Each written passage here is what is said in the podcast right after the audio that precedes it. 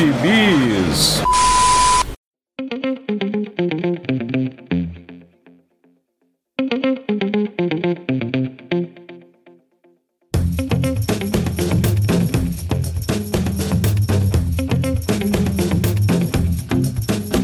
Aí, jagunçada, bem-vindos a mais uma edição do Pilha de Bis, o seu podcast semanal do site Arte Final. Acesse lá www.artefinalhq.com.br para mais edições do Pilha de Bis, dos Sete Jagunços, do Omniverso e do A Pilha do Aranha. Nós estamos também em todas as redes sociais, é só procurar por arroba artefinalhq no Twitter, no Instagram e no YouTube. E nós estamos também no Deezer, no Spotify, no iTunes, no Google Podcasts e no seu agregador de podcasts favorito. Só procurar por Sete Jagunços que todos os nossos podcasts estão em todos os nossos agregadores, no seu agregador favorito, com certeza. Eu sou o Marcos e aqui comigo hoje estão Maurício Dantas. Boa noite, amigos, e boa noite, Dão. E pela primeira vez aqui com a gente, o Fernando Henrique, professor, doutorando em linguística, é, colecionador, mutuninha e amor platônico do Dãozinho. Eu vim aqui só pelo Dão, já embora. tá vendo, Dão? Você fica boicotando a gente, até o, o, o FH vem aqui para poder lhe ver e você não tá. Você, não sei não, viu? Você, tá, você está prestes a ser demitido desse podcast. Não, mentira, você não vai ser demitido não. Vamos começar com você, Maurício Dantas. O que, que você andou lendo esses dias? Eu vou ser meio repetitivo aqui nos temas do, dos pilhas recentes, né? Quer dizer, há algum tempo já a gente está falando de Esquadrão Suicida, mas agora eu vou falar do que estava faltando. A gente chegou naquela live a, a, mencionar esse título, mas agora com sete edições, um primeiro arco fechado, um segundo arco em encaminhamento, já dá para falar com mais propriedade. É o gibi que começou agora, como eu falei, saiu o sétimo nessa semana que nós estamos gravando, aqui primeira semana de, de setembro do Rob Thompson, que fez algum tempo na Marvel lá, tanto o gibi do Nova, né, o Nova adulto que voltou, Richard Ryder, quanto o Motoqueiro Fantasma novo, o Robert Reyes, Roberto Reyes, né, não, não lembro agora, deu branco. e ele tá fazendo agora esses gibi dos o Suicida, sete edições, um anual que saíram, e o desenho é do, do Eduardo Panzica, que é brasileiro, é mais um artista lá da Que é Escuro, ele tem algumas coisas aí já apareceu, ele já fez Detective Comics, uma outra revista, já fez Terra 2. Salvo engano, ele é da terra do Marcelo Miranda, né? Ele é lá de Belo Horizonte, ou é mineiro, pelo menos. É, ele é formado pelo FMG, tá dando uma olhada aqui no, no, no perfil dele da Care School. Ele é formado em cinema de animação, lá em, pelo FMG. Tem alguns prêmios já e já tem bastante trabalho lá fora e é um baita desenhista mesmo, gosto muito da arte dele. Tem alguma coisa que lembra, não imita, mas lembra assim a escola do Ivan Reis, por exemplo, uma coisa bem bem gibi de herói mesmo. Todo mundo é, é bonito, é forte, mas tem uma narrativa muito legal. Todo mundo fala que o Ivan Reis vem da escola do Jim Lee, né? Mas eu acho que o, o Ivan tem uma grande vantagem em relação ao Jim Lee, que ele tem narrativa. o Jim Lee não tem. Olha, se você já, já chega botando o pé na porta aí com o Jin Lee para um Ricker. Mas eu sou fãzaço do Jin Lee também. Já esfregar aqui minha edição no ônibus da X-Men autografada por ele na tua cara.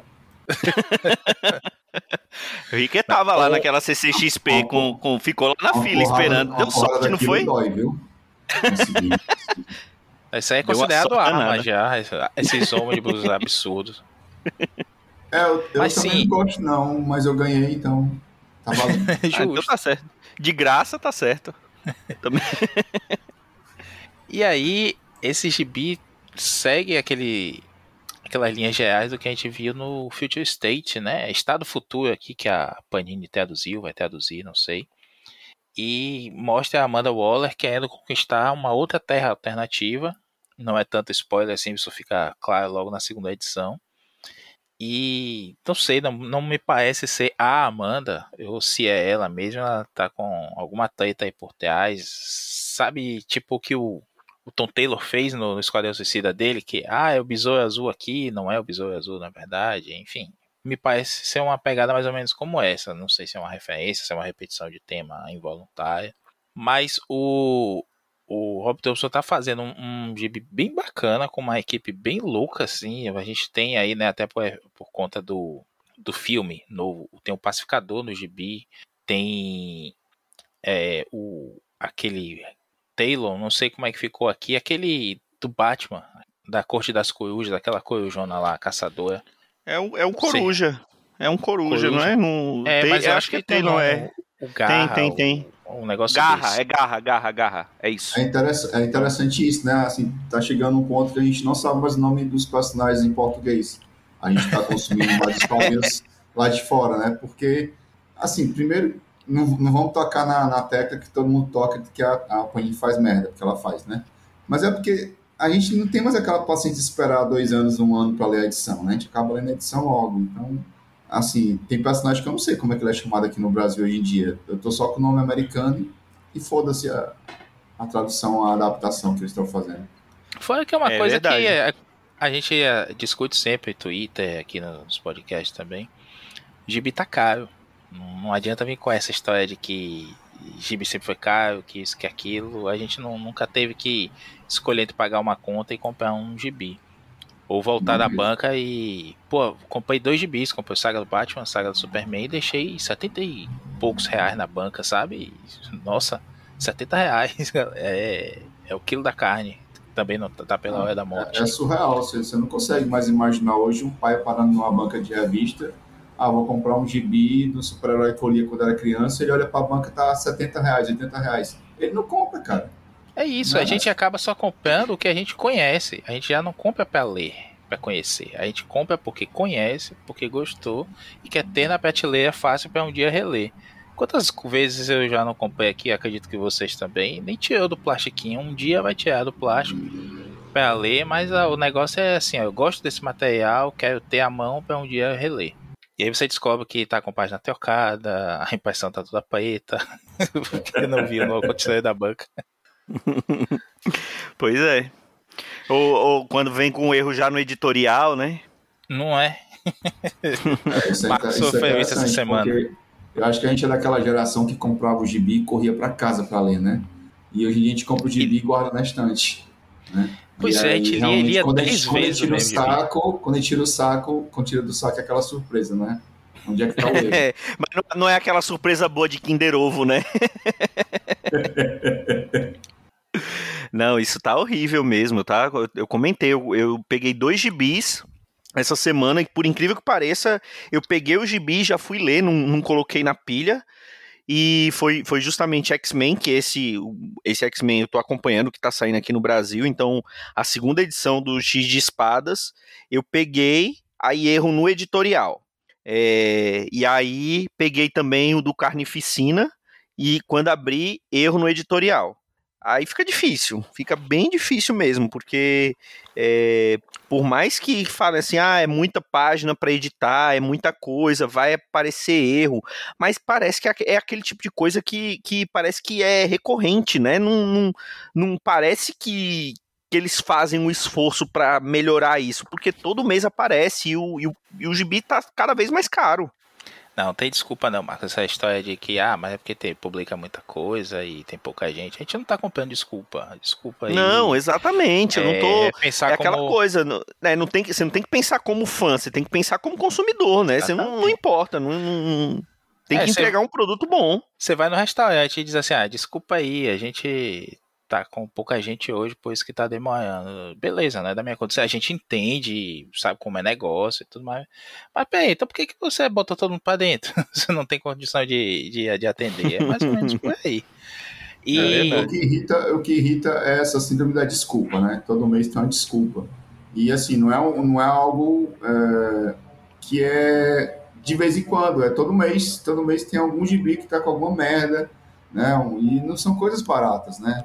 Assim, eu, eu, eu lembro da fase da, inicial da Panini, que a gente comprava um gibi formato magazine por sete reais, assim, vinha um erro ou outro, mas assim, sete reais é um preço pagável por um gibi. Agora você vai pagar vinte e tantos reais no gibi mensal e tá lá cheio de erro, vai pagar cem reais no encadernado e tá lá cheio de erro, e os caras nunca assumem que erraram, né? Sempre botam a culpa no outro, ou sempre tentam fazer um paliativo ali, né? Um eufemismo na situação, e isso irrita demais.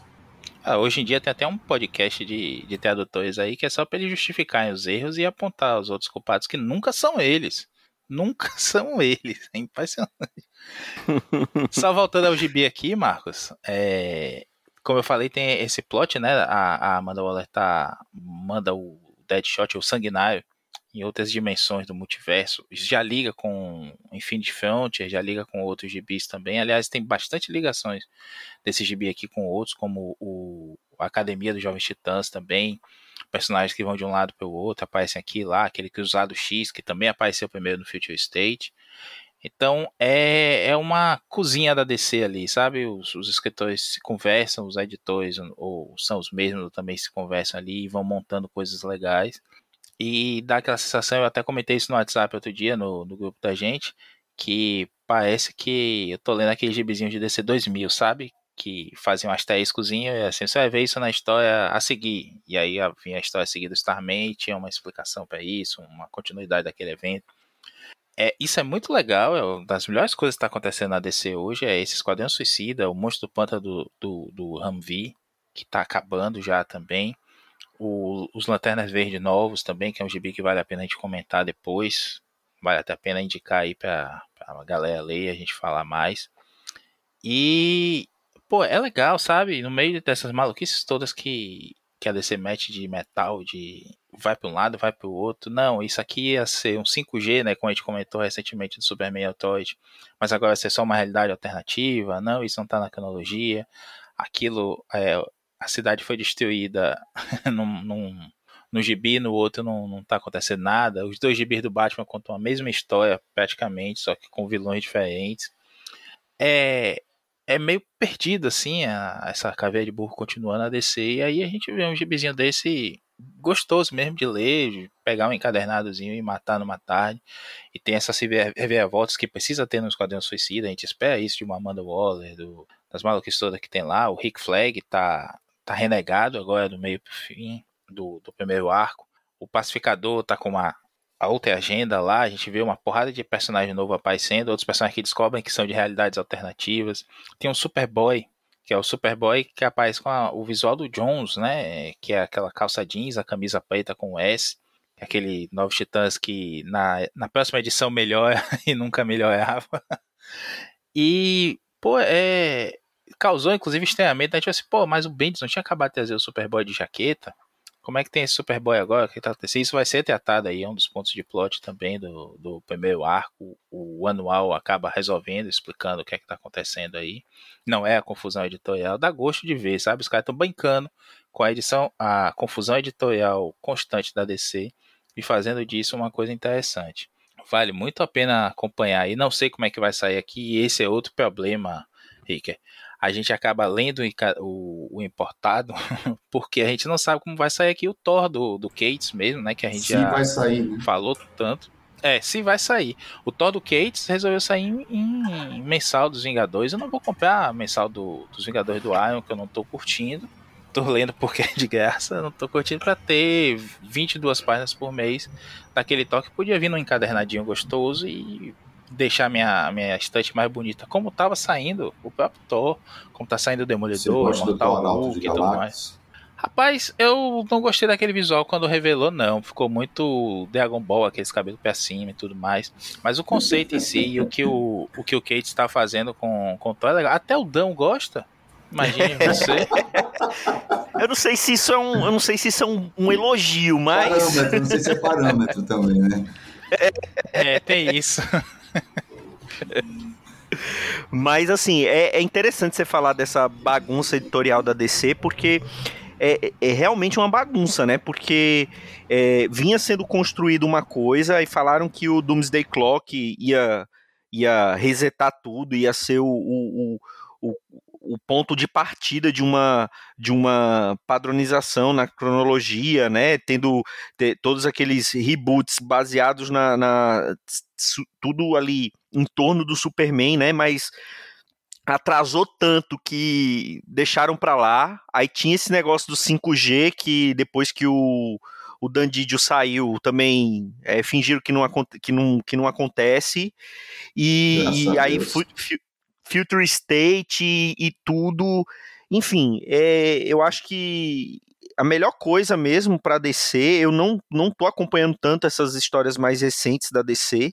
Eu pego uma ou outra coisa para poder ler. Não li ainda esse, esse Esquadrão Suicida, mas eu fico bem curioso para ler. Eu espero que saia aqui, mas que não saia no encadernado capa dura. E, a, afinal de contas, o, o Esquadrão do Tom que Vale saiu encadernadinho capa cartão, né? Então, espero que, que continue assim. Mas é interessante que eles peguem, que eles, que eles aproveitem essa confusão editorial para contar uma história boa, né? Porque apesar da gente gostar de quando uma, quando uma história usa bem a cronologia, quando ela não deixa de, de contar, quando ela aproveita aquela confusão, quando ela aproveita a, a é, toda a bagagem cronológica para contar uma história legal, mas é, cronologia não pode ser muleta também, né? Ele tem que, você tem que saber usar. Então, se tá aquela coisa, se tá ali, tá na, tá na merda, então vamos fazer um negócio, fazer aquela merda parecer menos fedorenta, né? E vamos aproveitar o que tem. E é legal que, que pelo jeito parece que é isso que eles estão fazendo, né? Ah, não pode ser muleta e também não pode ser moalha, né? Porque você tem que entender metal, death metal e Doomsday Clock, não sei o que, para pra saber o que é que aquele personagem tá fazendo ali é, é, complicado, bicho. A gente começa a ler, eu acompanhei essas porcaria toda, acompanhei metal só por causa do capulo, né? E para falar mal com propriedade, é verdade. Não, você, você, você acompanhou porque você quer comprar os bonequinhos. A gente, já, a gente já contou essa história aqui, a culpa é sua. Eu queria o Batman com, com a guitarra realmente, mas tá muito caro. Vou botar, vou botar na minha wishlist da Amazon. Você coloca o link aí nesse, nesse post, Marco. Quem quiser me presentear. É, 19 de dezembro, hein? Ó, tá chegando. Aniversário e Natal, não tá cada só. Não, você tá parecendo minhas tias. Não quero um paciente só dos dois, não. É, é. Eu tava aqui folheando a edição, né? Por meus listos, ou melhor, é, enfim. É, e tá bem legal a arte, né? Eu gostei desse pacificador. É, ele já começa xingando aqui né, na edição 1. E, enfim, você me despertou interesse. Eu vou procurar ler esse título com calma depois. Olha aí, você conseguiu fazer um, um Marveco despertar interesse para ler um gibizinho da DC, olha me aí. chama de Marveco, Marfete, eu leio Porque tudo, você cara. é. Eu tenho, os, eu tenho os preferidos, mas eu leio tudo. então diga Marcos? Eita, não, eu tava tá legal aí. ah, então deixa eu ir lá. É, então diga aí o que foi que você escolheu para falar aqui com a gente hoje. Então, né, seguindo a pauta. Olha só, eu, eu vou revelar os bastidores. Quando eu chamei Desculpa, o Rick para poder... Quando eu chamei o Rick para participar com a gente, ele falou: "Não, coloca aí a pauta". Eu falei: "Não, que pauta? A gente é freestyle, não sei o quê. É um é um, um pilha clássico". Aí hoje ele falou, é, agora que eu vi que era um clássico, eu tava vendo ali uma saga, aí quando a gente foi para gravar, eu falei, ele falou assim, mas a gente, o, o, o Maurício falou que ia falar do, do Esquadrão Suicida. Aí o Rick, mas isso é clássico? Eu falei, não, mas o clássico é o jeito que a gente chama. Então, depois de toda essa excelente orientação, pode estar aqui neste momento. ai, ai, saudade dessa CXP. É, enfim. uh, eu, eu fui atrás de clássico, né? Então, assim, fui procurar coisas que eu li há muito tempo e que já foi publicada várias vezes.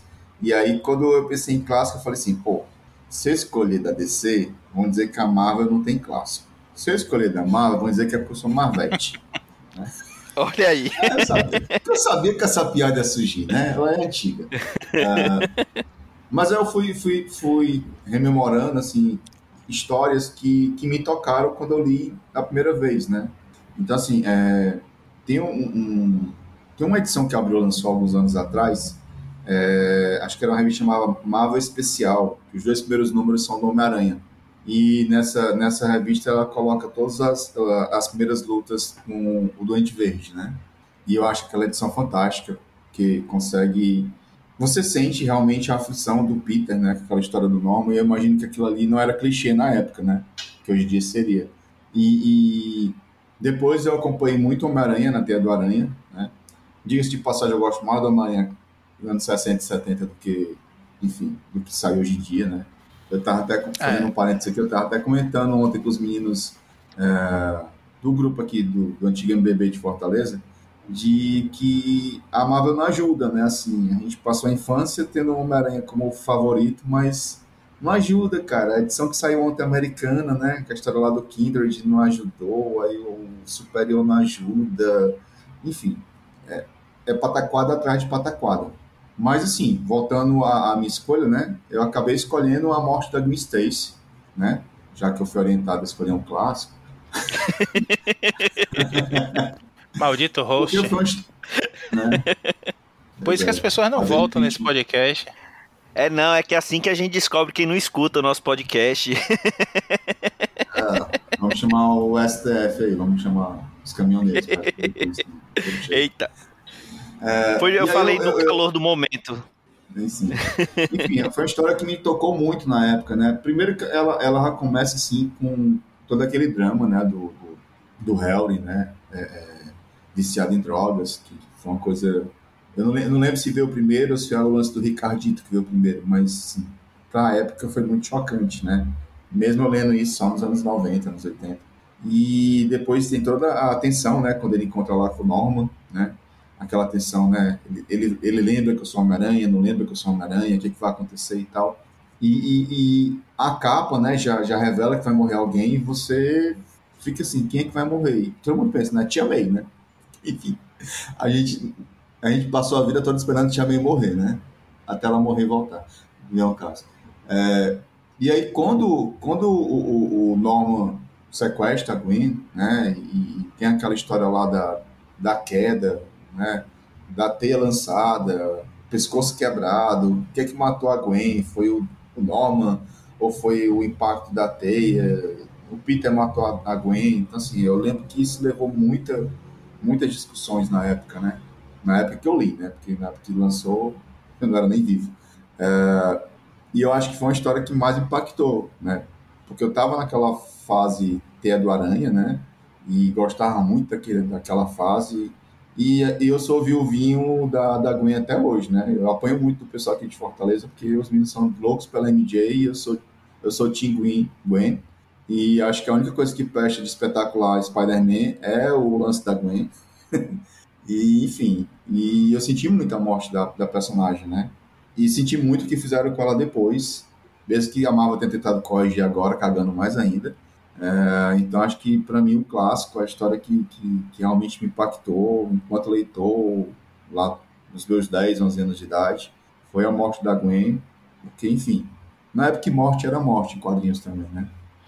É, eu acho que essa daí talvez seja é, uma das mortes mais impactantes dos quadrinhos, né? Assim, é uma das coisas que a gente sempre lembra. É, o pessoal fala, tem assim, tem, óbvio, é impactante para o, o Homem-Aranha a morte do tio Ben, mas é, foi ali nos primórdios, foi, foi feito daquela maneira assim, meio off-tube, né, que chama, não, não foi mostrado, né, assim, no... no é, exatamente o que aconteceu, só aparece depois que ele foi morto, né? Não aparece a cena. É claro que depois é, foi contado, mas a, a, cena original não tem no caso da morte da Gwen, além, além disso tudo, além da, do, do confronto com o maior inimigo do Homem-Aranha, ainda tem aquela coisa de que é, o, o próprio Peter fica naquela, naquela coisa de que foi pode ter sido ele que matou, né? Porque foi o ali aquele snap do, do da, da, parada brusca com a teia, né? Que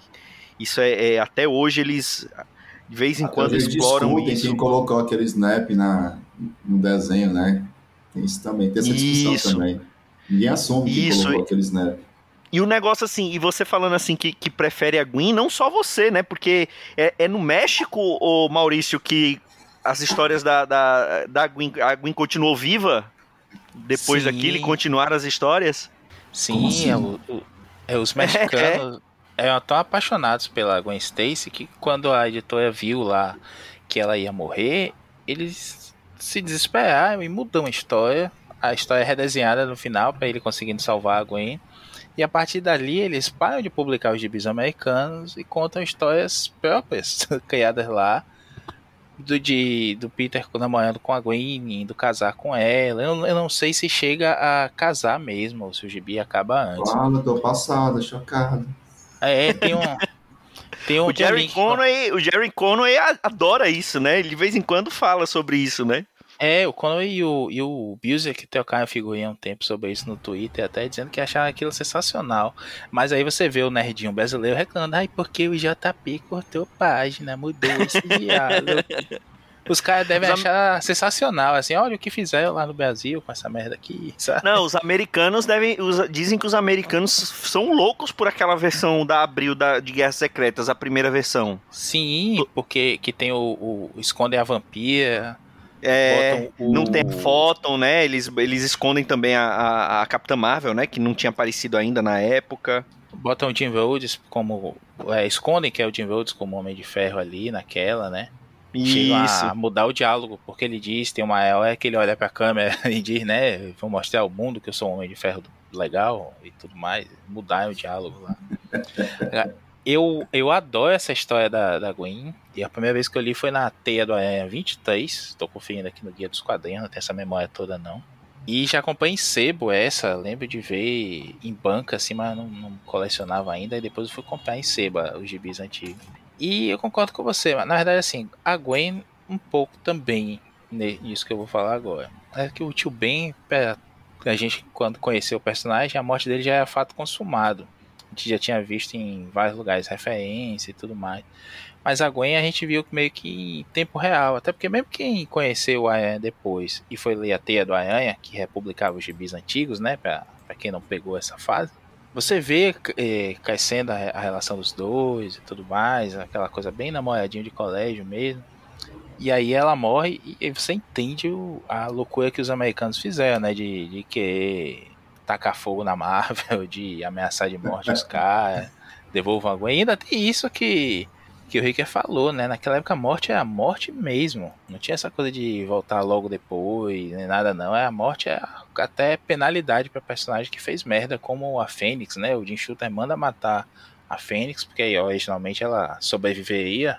E, e o, o Burn tem, até desenhou as primeiras páginas da edição seguinte, com a Jean voltando tudo ao normal, ela e o Scott tirando uns dias de férias. O Jim Shooter pega a edição de não, nada disso, essa mulher tem que morrer. E morria mesmo. Corta ele a cabeça. Quando a, é, quando a Gwen morre, chegam a dizer por aí, né, que foi o fim da inocência dos quadrinhos. É, que... tem, tem isso, né? Dizem que ali na morte da Gwen é uma, é uma virada, né? Uma, é uma das, da, do, um dos marcos que muda, né? A, a era dos, dos quadrinhos, né? As eras dos quadrinhos, né? É, tem a história clássica que o Stan Lee deu a desculpa, né? Quando a, cercaram ele lá naquelas palestras que ele dava em universidade, cercaram ele para perguntar como que ele deixou matar em Gwen Stacy. Ele disse que ele não sabia o que estava acontecendo, que ele estava fora da cidade quando essa decisão foi tomada. O, o sacana, que coordenava tudo, passou no gibi querido dele, passou um mês olhando para outro lado enquanto matavam a Gwen Stacy. Tá certo. Uhum. Uma coisa que você falou aí que é interessante, Maurício, é que a gente queria ter do Aranha a gente acompanhava duas linhas do tempo do, do, do Peter, né? A, a, linha do tempo ali dos anos 80, começo dos anos 90, que era aquela fase de Guerra Secretas 2, né? Homem-Aranha com o prédio virando ouro, Guerra de Gangues e tal. E a gente acompanhava o Peter adolescente, né? Começando ali a faculdade, aquela turma lá dos anos 70 e tal.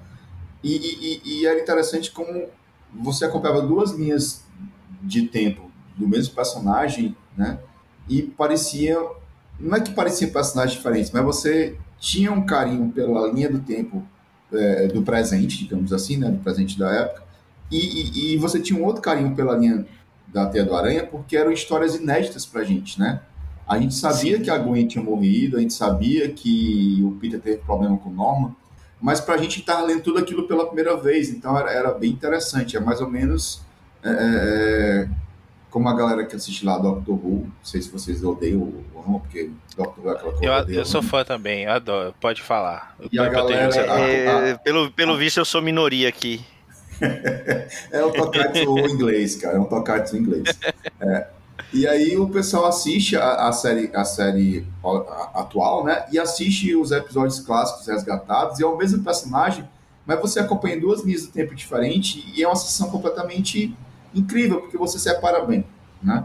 Eu imagino que quem gostava do, do, do Peter Ultimate e acompanhava o Peter 616 tinha essa, essa sensação também. Eu, como acompanhava só o Ultimate, tinha parado com o 616 na época, é, não, não, senti isso novamente. Mas para a gente ter é, lido a, a, morte da Gwen, impactou, mesmo sabendo que ela ia morrer, porque você acompanhou ela nos últimos dois, três anos ali, né? Toda a construção do relacionamento, era um Peter mais jovem, né? Era, era, era uma coisa mais, eu não diria inocente, porque já tinha alguns, algumas tramas pesadas, mas era uma outra vibe. Então, para a gente que acompanhou uma coisa que a gente já sabia, eu acho que impactou tanto para aquela nossa geração Teia do Aranha, como impactou para a galera lá nos anos, nos anos 70 nos Estados Unidos. Então, eu senti muita morte dela, mesmo sabendo que ela estava morta desde que comecei a ler Homem-Aranha pela, pela editora Abril. Então, eu achei isso bem interessante na época. Né? Teia do Aranha é um dos melhores gibis já publicado pela Abril até hoje, porque se salva tudo, é incrível. Sim, inclusive, é, eu tenho a proposta de pauta aqui, spoiler do Pilha do Aranha, da gente falar do. Não só de Amazing, mas um, um programa dedicado ao Sensational Spider-Man, né? O Peter Parker Spider-Man também mudou de, de, nome no meio do, do gibi. Porque é um gibi que formou a gente aqui através da teia do Aranha. Muita coisa que foi publicado na Teia não é a do Amazing. Tinha coisa de Amazing também, mas tinha desse desse Peter Parker Spider-Man ou Sensational Spider-Man, que é histórias mais fechadinhas, ficava mais fácil da, da Abril publicar, né? Porque não é um, não se estendia com subplots e tudo mais, não se tinha esse conceito de arco na época. Mas tinha os vários subplots e essas eram mais fechadinhas, né? Eu contava uma história aqui, duas edições matava a, a tema toda. Então, esse, esse é um gibi que a não ser que você ficasse assim, a gente ficava muito, né, olhando no cantinho aquelas siglas todas dizendo onde é que foi publicado antes para tentar entender, adivinhar quais eram as os títulos das revistas, né? Não tinha Google, não tinha guia dos quadrinhos na época, então a gente via PPSM e tinha que entender que era Peter Parker, Spider-Man. E mas é, até, é isso que você falou, tinha, no começo tinha um, um guia, né? A Teia no começo ela Sim, colocava qual era a é, edição, tinha um índicezinho. ela colocava quais eram os personagens que apareciam e ainda dizia se aquele, aquele personagem só aparecia uma única vez. Achava, achava isso fantástico, era tipo um Wikipedia. Isso é, né? isso é sensacional. Agora. Isso era, é... isso era trabalho editorial, né? Pois é, mano, bons tempos. Hoje em dia, você falou de X-Men, eu ia comentar, os caras erram o nome do personagem que tá naquele naquela chamadinha no começo, né? Que mostra quem é que vai aparecer na edição. O cara é. não, não, dá nem o trabalho de ler a edição para traduzir esse extrazinho. Mas sim, isso de da teia também tinha uma sensação legal que é tipo a gente esperar a reprise, né?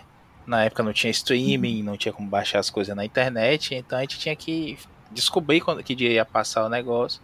Tipo, Cavaleiro do Zodíaco, que vai ter a reprise, eu, eu peguei do meio da, das 12 casas da primeira vez que eu fui assistir.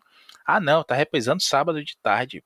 Então você mesmo sabendo todos os spoilers, você queria ver como chegou até ali. Hoje em dia a galera quer pegar do começo e maratonar. A gente pegava de onde tivesse, e se gostasse, a gente comprava as próximas e ia até das antigas, né? Não tinha isso de é, ter que entender. Tinha todo um trabalho de garimpar as bancas e sebos, né? Para encontrar pois aquela é. edição que tá lá naquele quadrinho, no cantinho da página, dizendo onde é que tinha acontecido aquela história. É, eu, eu levava o papel todo dobradinho, anotando as edições que eu, que eu tinha que ter, né? Porque anotava Sim. aqueles asteriscos todos. Assim como foi visto em Super Almanac Marvel 9. E aí você chega lá, pô, Super Almanac Marvel 9 é. tô chutando aqui, mas eu acho que é. Primeira parte de Ataques Atlantes. Então, tem que comprar o 10 também, né? E aí você já vai ler uma história do Demolidor e achar legal. Aliás, tem uma história do Demolidor desenhada pelo Lee Field em Ataques Atlantes. Isso me traumatizou. Bom, já você já puxou o gancho, né? Porque você falou de Demolidor. E é exatamente o gibizinho que eu vou falar. E isso vai invalidar. Não, na verdade não vai invalidar, porque eu vou falar isso mais na frente, é, mais em relação aos roteiristas, não aos desenhistas. Mas o gibizinho que eu, que eu li agora do Demolidor foi o é, daquela coleção Deluxe, a parte do demônio, que é o segundo encadernado, o primeiro que é completo do Brubaker com o Michael Lark, né? O, o, o anterior, que é o, é o Demônio do Pavilhão D, é, é o finalzinho da fase do Bendis e, a, e o primeiro, os primeiros arcos do, do Brubaker. E eu peguei para ler esse encadernado, eu já comprei tem um tempo, né? Eu comprei isso aqui em meados do ano passado e fui ler agora. E eu achava que era o último encadernado da fase do Brubaker. Mas aí eu descobri que não, que ainda tem mais um encadernado, que é o Retorno do Rei, né, Maurício? É o último encadernado do, do Demolidor do Brubaker, para depois vir ali a Shadowland, né? E aí é o é, é o Andy Deagle, e aí o negócio já, já dá, uma, dá uma esfriada. É, esse Retorno do Rei, a gente até comentou aqui em off, né? Um que saiu muito caro, a gente esperou baixar e esgotou. Pois é, aquela, aquela galera aqui. Pois Agora é. é esperar publicar mais caro ainda, né? Pra gente ah, pagar. É, esse é o problema. pra gente esperar o cupom pra eu... pagar metade do triplo do preço. eu acho que o Brubaker ele pegou uma missão muito infeliz, né? Assim, qualquer pessoa que pegasse o Demolidor depois do Bendis ia sofrer muito, porque o Bendis colocou o Demolidor numa situação muito filho da puta, né? Assim, é. identidade secreta. Preso, né? Porque preso. Ele, ele entregou, ele entregou no Demolidor na merda, né? E, e eu acho que o Brubaker ele, ele conseguiu dar soluções assim excelentes para o que ele pegou. E eu gosto muito da fase do Brubaker. Nesse encadernado, é, ele, ele inclusive ele engloba a edição 100 dessa, dessa, desse volume do Demolidor, né, que, que começou ali na Marvel Knights, ali com, com o Kevin Smith, né, Exato. e, e o, é, o Kevin Smith com o Joe Quesada, né, o, o Quesada desenhando, e o, o, o Demolidor aqui, ele tá sendo, é, ele começa com, com o, o gladiador, né, ele era aquele vilão do Demolidor, mas que ele sempre foi meio ele sempre foi pacífico, né? Que ele meio que tinha uma dupla personalidade, mas ele estava sob controle há um tempo e ele acaba sendo acusado de matar umas pessoas na prisão. E todo mundo fala, não, armaram para ele, mas ele estava sozinho. O, o, as pessoas que morreram, morreram com aquelas, é, aquelas serras, né? Aquelas é, lâminas serrilhadas que o, que o gladiador usava tal e todo mundo sem entender direito como aquilo aconteceu. E aí, o, depois de tudo que aconteceu com o Demolidor, o Matt Murdock não queria se envolver, né? Porque seria mais uma coisa. Ele ainda tinha aquela acusação de que ele era o Demolidor, né? E ele negando tal. Só que isso começa a ampliar, e uma das pessoas que acaba sendo afetada, que acaba agindo de uma maneira estranha, é a então esposa do Matthew Murdock, que é a Mila Donovan, né? Que é aquela aquela cega que ele conhece na fase do Bendis, eles acabam se casando e é, ela acaba sendo afetada. E tudo isso é uma trama de um vilão, eu acho que de oitava categoria, que eu não lembrava nem que eu já tinha visto esse esse personagem que é o Senhor Medo, que é um, uma espécie de guardadas as devidas proporções um, um espantalho da Marvel, né? Ele usa gás do medo, ele usa é, é, meios químicos para influenciar as pessoas e ele está manipulando todas essas pessoas.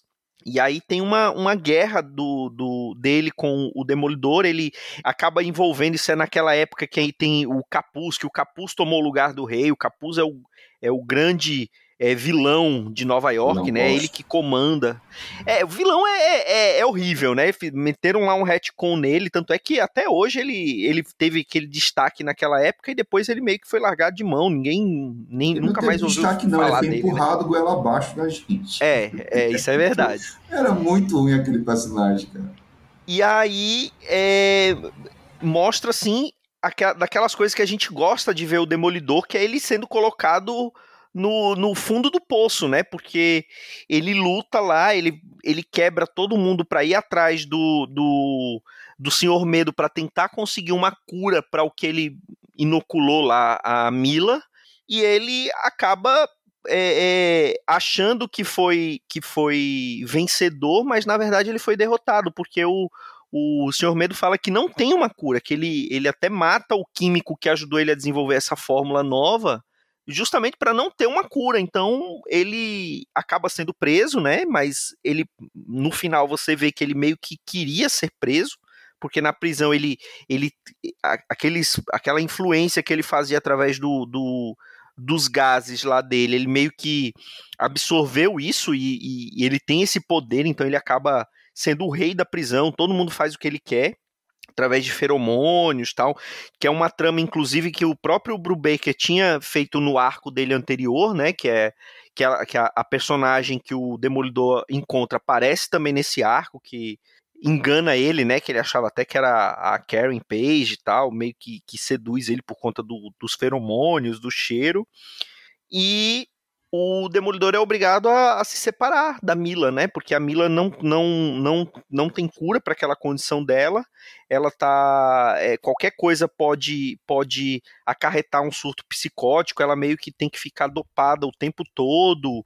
E o Demolidor tá ali na sarjeta. E, e quando eu li isso, e pensando o que aconteceu tanto depois como o que veio antes do, do, do Brubaker e do Bendis, eu até comentei com vocês em off que desde o Miller, você contando todos os, os, os, roteiristas que o Demolidor teve de lá para cá, foram pouquíssimas as fases que a gente fala assim, pô, essa fase não é legal, ou esse roteirista não é bom. Você pode ter até uma ou outra história que você não goste, que você acha que pode ter sido um pouquinho mais apagado, é, mas, é, num geral, o Demolidor talvez seja o personagem da Marvel que tenha num, um, o saldo mais positivo em relação a roteiristas, porque teve o Miller, teve a Inocente, aí tá certo, teve o Chichester, mas depois veio o, o Kevin Smith, que, goste ou não, revitalizou o Demolidor junto com o, o Quesada, aí o Bendis, é, teve o David Mack, que você também pode, não, não é dos mais, dos mais destacados, mas aí, ó, Brubaker, Andy Deagle deu aquela caída, aí Mark Wade, Charlie Soule, que eu gosto muito da, da, da fase do Charlie Soule, agora o Chip Zdarsky. É, então, assim, você você pode contar na, nos dedos os, uns roteiristas ruins do Demolidor desde o Frank Miller. E, e, ele é um personagem que ele nunca foi um personagem assim de grande escalão na Marvel, né? Você, você nunca pensa logo no Demolidor como você fala assim, ah, um personagem favorito da Marvel. Você dificilmente vai encontrar alguém que fale de primeira Demolidor. Você pode até, se alguém falar um top 5, alguém falar do Demolidor, mas dificilmente você vai encontrar um que fale de primeira o Demolidor. Não, é, eu assino embaixo o que você falou, Marcos, do, do trabalho ingrato, né, que ele pegou ao, ao receber a bomba lá do Bendis. Guardadas as devidas proporções, acho que é mais ou menos o que a Inocente sofreu, né, quando o Miller saiu do, Miller. do, do gibi. Porque Isso. É, ninguém acreditava também. Ela mulher, ela tinha muita, muita moral dentro da, da, da Marvel. Ela era editora, conta, né? É, por conta da, do trabalho editorial que ela fazia, de chegar junto mesmo, de trocar ideia, de dar sugestão. Ter trabalhado com o Claremont por muito tempo no, nos X-Men dele. Enfim, ela tinha a taimba, mas não tinha a confiança do público, né? E ela vai construindo um, um run ali que Assim, não conheço ninguém que fale mal, que tenha a pachorra, a cara de pau de falar mal a gente E a dela. gente falou do, do, do, Demolidor dela com o John Romita Jr., o Romitinha, lá nos primórdios dos Sete Jagunços, tá o link aí no post, e você pode ouvir também quando a gente falou do, daquele, daquela, daquele run dele com, dela com o John Romita. Pois é, e, e, ela é um amor de pessoa, né? Já vi algumas entrevistas dela, ela conversa de tudo, conta os detalhes, uns bastidores, assim, muito, muito legais também. É bom você ter essa simpatia também do, do, do autor, né? O Bill Baker já, já sabe das histórias dele, ele tem a, a, crítica dele lá por conta do Soldado Invernal e tudo mais, mas também é um cara que sempre que fala, é bom você prestar atenção no que ele tá escrevendo, que ele tá contando, que é, é coisa interessante mesmo de se ver. Eu discordo de você, só que é, é, em termos, porque, como você disse, né? Poucas foram as fases ruins, assim. A gente lembra com muito carinho da fase do Cal Kiesel, que foi ali na época do, do Massacre e tudo mais, que ele assume com o desenho do Kevin Nord, mas é porque a gente só leu o comecinho. Depois eu fui ler o resto em, em bicho, o negócio cai de uma forma vertiginosa. Ah, e antes do, do Kiesel, a gente teve o Chichester, né, que foi o um run longo. Eu gosto, particularmente, principalmente daquele comecinho do Chester ali. Tem uma história que eu até comentei outro dia aqui no Pilha, que é aquela 34 horas na vida do Demolidor. Sim. Que é maravilhosa. Qual era o desenhista? Qual era o desenhista do. Era o. Como é o nome do desenhista que pegou uma parte dessa do Chester? É o Lee Wicks. Eu, Não, eu o comecinho é, eu... o comecinho é do Liu X, aí eu tenho o Ron Garner em comecinho de carreira como filler dele. Aí a, queda do rei ainda é, é, o, é o com um outro desenho que eu me perdi agora. Eu li a Epic recentemente dessa fase, mas me passei a.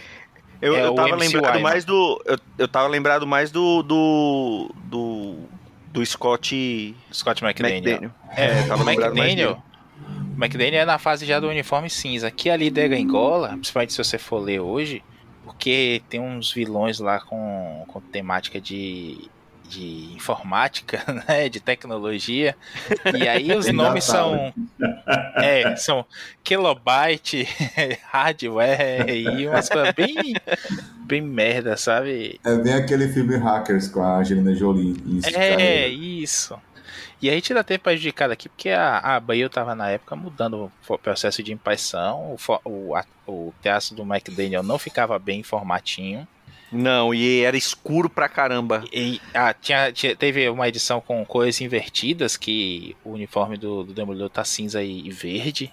Enfim, foi essa, essa fase foi complicada aí. Mas aquele comecinho tem aquela história do, do justiceiro capaz sendo lá com o lápide e, e o treinador, a arte do, do X, aí tem o encontro com o motoqueiro fantasma também, contra o tentáculo. Então tem várias histórias legais ali naquela, nessa primeira metade. Na segunda, quando ele vai fazer essa história do. Entre o. A, a parte demoníaca dele, a Electra volta careca de roupa branca, e aí já via meio, meio que farofada. Aí depois dele tem uma porrada de, de filler, até o Alexandre Gilban. Eu acho que eu comentei isso num, num podcast há algum tempo. O Alexandre Gilban, brasileiro, né, que até quadrinizou o Alquimista do, do Paulo Coelho e tudo mais. Um desenhista antigo, nunca mais vi trabalho dele. Ele fez uns arcos nessa fase aí. Aí o, o Demates, nosso amigo, né? Amigo querido aqui de casa, vou mandar um bolo de rolo para ele essa semana até. ele faz ele faz dois arcos, né? Purgatório e Paraíso, que são muito bons, que ele resgata alguns temas de ano 1 com o Ron Wagner, que é um baita desenhista também, e aí é a volta do uniforme vermelho. E aí entra o Kiesel. Essa, essa parte toda aí, fora o Demates, não tô falando que ele é meu amigo, irmão de fé, camarada, mas essa é muito boa. O resto, bicho, é bem ruim. Aí vem o Kiesel, mais ou menos também. Ele sai, e aí quando entra o Kevin Smith é que a gente tem um boom de novo do Demolidor. E aí, eu, eu acho que o Ed Digo. Diga. Eu tava vendo aqui que, que tem uma fase do Johnny Kelly, e é verdade. É verdade. Arco, o último arco do Demolidor foi escrito pelo Scott Lobdell, que era o arroz de festa da Marvel na época, né? Escrevia tudo. E a Nossa, o Lobdell edição... faz uma farofa nessa, nessa fase aí. É. E a última edição, o, o Tichas, Tichas, é? Ele volta para escrever a última edição, né? Antes da, do relançamento. Foi apagar as luzes. E aí na fase do, na, na fase do Marvel Knights é porque vem o, o vem o, o, o, Joe, o Kevin Smith Kevin e depois, Smith. É, depois já entra o David Mack ou não? Entra o David Mack logo com o Quesada desenhando, ele desenha alguma coisa e vem o arco da Echo, exatamente. Que é sensacional, eu adoro aquilo ali, a mistura da pintura, é tudo. Depois, depois o David Mack volta numa num, para poder fazer um arco fill-in para das férias do, do Bendis com o Malive, né? Isso. Ele ainda tem ali no meio da fase do Bendis, o, o David Mack ainda volta, né? Isso. E aqui consigo é as histórias até publicando umas minis estreias do, do Demolidor para dar tempo do, de chegar nas edições do Bendis até. Que foi, acabou sendo legal, beleza. E eu adoro essa fase do Bendis também. Eu tô aqui para recomeçar os encadernados. Tem tudo na, no Marvel Unlimited também. Quem assina aí. É, eu peguei uma, uma senha aqui de um amigo que eu não posso dizer o nome. é demais. e tava acompanhando por lá também, mas vou pegar os encadernados aqui para ler. Tirei da caixa. E porque se a gente ficar sem mexer muito nessas capas duras, elas colam todas, né? Aqui no Nordeste a gente tem essa umidade maravilhosa, esse calor. E aí gruda as uhum. páginas todas, você nunca mais vai ler seu gibizinho. Exato. Então, tem que fazer isso de vez em quando. E essa é outra coisa também, a gente, a gente sabe muito de cabeça as coisas que a gente lia nos formatinhos, porque a gente lia 10 vezes, porque não tinha essa quantidade de coisa que a gente tem hoje, nem em banca, nem na internet. Ah, isso é né? verdade. Cara, a gente sabia, eu não sei vocês, mas assim, as minhas primeiras edições eu sabia o título das histórias. Sim. Eu sabia o arte eu... finalista. Eu sabia a edição original. Eu lembrava de eu, eu tinha comprado sei. cada revista.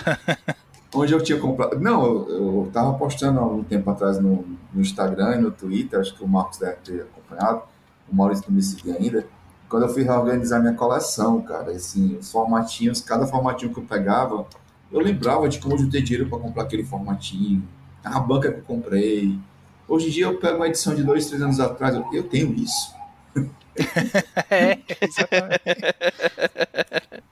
Eu outro dia eu vi. Ideia, é, é, ontem eu constatei que eu comprei Canção do Carrasco e eu tenho o encadernado americano.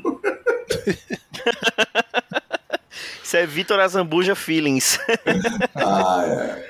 Compra outro duas, dia... três vezes o mesmo gibi. Outro dia eu vi o, o Omniverso, os meninos falando do quarteto do, do Wade Kowiengo, que é um desenhista que eu adoro também, principalmente no Aranha. E aí disse, pô, eu, eu acho que eu tenho esse primeiro encadernado do, do que a, a Panini lançou aqui, né? Imaginautas. Aí eu disse, não, não tenho não. Olhei rápido assim a, a estante e disse, não, não tenho não. Aí eu fui pegar outro gibi essa semana aqui.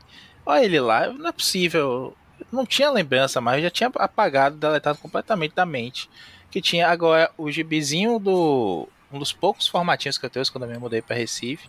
Foi aqueles, aquelas duas teias do Aranha com a história do Duende Macabro, que eu até comentei no Pilha do Aranha. E a o Aranha Anual, que também a gente comentou lá na live. E é toda a verdadeira história do Duende Macabro, que é aquele grande heróis Marvel, já naquele formateco maiorzinho. Esses eu tenho certeza, eu abro na página e sei o que o personagem está dizendo e o que, é que vai dizer. Agora o gibi que eu comprei. E esse, inclusive, esse Imaginautas está fechado, viu, no plástico. Eu olhei aqui que eu não, não li. Eu tenho essa, esse arco na, na Salvate e tenho esse arco na, na capa cartão da Panini também. E nenhum dos dois o, Salvati só não tá no plástico porque eu rasguei para colocar logo na. Formar a lombada. Naquele tempo eu ainda achava que ia conseguir construir a lombada toda da Salvati. é, ai, ai. Povo viciado em capa dura. Tá vendo? Foi ali que começou a perdição. Ali estragou essa... tudo. É, e assim, tá eu vendo? tava aqui organizando a, a minha estante, né? Fazendo aqui o Mechan, comprei aquelas estantes da Evolu Kit, são fantásticas para guardar a coleção. E aí fui organizar as salvates, né? Olhei assim, caramba, falta tão pouco para completar o posto. Aí eu olhei assim, ah, filho da puta, muda de, muda de ideia, porque ficar comendo carne salvate. Ai, ai, Salvate, Salvate é, é, é, um outro nível de editorial, né, Maurício? Isso é coisa para outro podcast. Não, Salvate e Gomos tem umas coisas assim que não dá pra entender, não. Não dá pra entender nem o, o português que eles usam. Bom, acho que é isso, né, senhores? Falamos um bocado. É... Cumprimos a pauta. É, tá vendo? cumprimos a pauta toda, tá vendo? Quem disse que a gente não cumpre pauta? Bom, Ricker, FH, Fernando Henrique, é, dia aí, gostou? Show, muito obrigado pelo convite. Me sigam lá no Twitter, né? Arroba Fernão Henrique. De vez em quando eu faço umas tweets lá de quadrinhos, né? Faz tempo que eu não faço nenhuma, né? Mas antigamente É verdade, é verdade, é verdade. Tem que fazer lá mais algumas. Tô sempre comentando o que eu tô lendo, então assim, falo muita besteira também, muita viadice, né? Mas muito biscoito.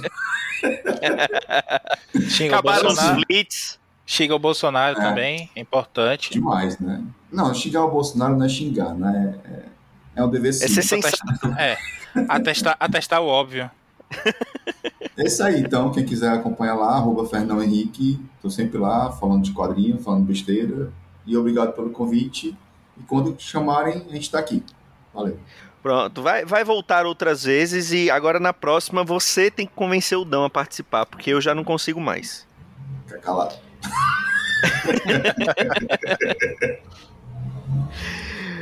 Maurício, até a próxima, viu? Se o, o Dãozinho quiser, né? é, assim, vamos ver, o, né? O Marcos falou, que eu, o Marcos falou que eu, que eu não escuto podcast, mas assim, eu escuto sim, viu, cachorro? É, e o Dão sempre, o Dão sempre tá presente, principalmente quando ele não tá presente, né? fantástico. É verdade, que, é verdade. Eu acho que ele está mais presente nesse do que no Omniverso. É, é verdade. O Omniverso é o único que ele não boicotou ainda. Ainda. Nem fez os... ainda. Nem fez todo mundo brigar. não, tem o Pilha do Aranha que o Dão não participa, já teve briga por causa do Dão. Dão sendo Dão. A orelha dele está inchada essa hora. Não, mas ele está trabalhando. Nós que somos petistas estamos aqui. É, ele finge que trabalha. Ele finge, ele é professor também. Ele finge que trabalha. Não, Olha que maldade. A gente pergunta, vai gravar, Dão? Aí ele posta o print dele lá em reunião pelo Teams, né? Eu acho que ele tá jogando RPG online, isso não é reunião, não. 10 é, não, ele, tem um, ele deve ter um banco de imagens. Ele, ele tira um monte de foto nos 10 minutos que ele tá fazendo reunião e, e guarda para poder mandar ao longo do dia. Muda de camisa é durante a reunião também, né? É, isso é estratégia. Bom, então é isso, senhores. É, valeu, pessoal. Até a próxima semana com mais um Pilha de Bis. Um grande abraço e tchau.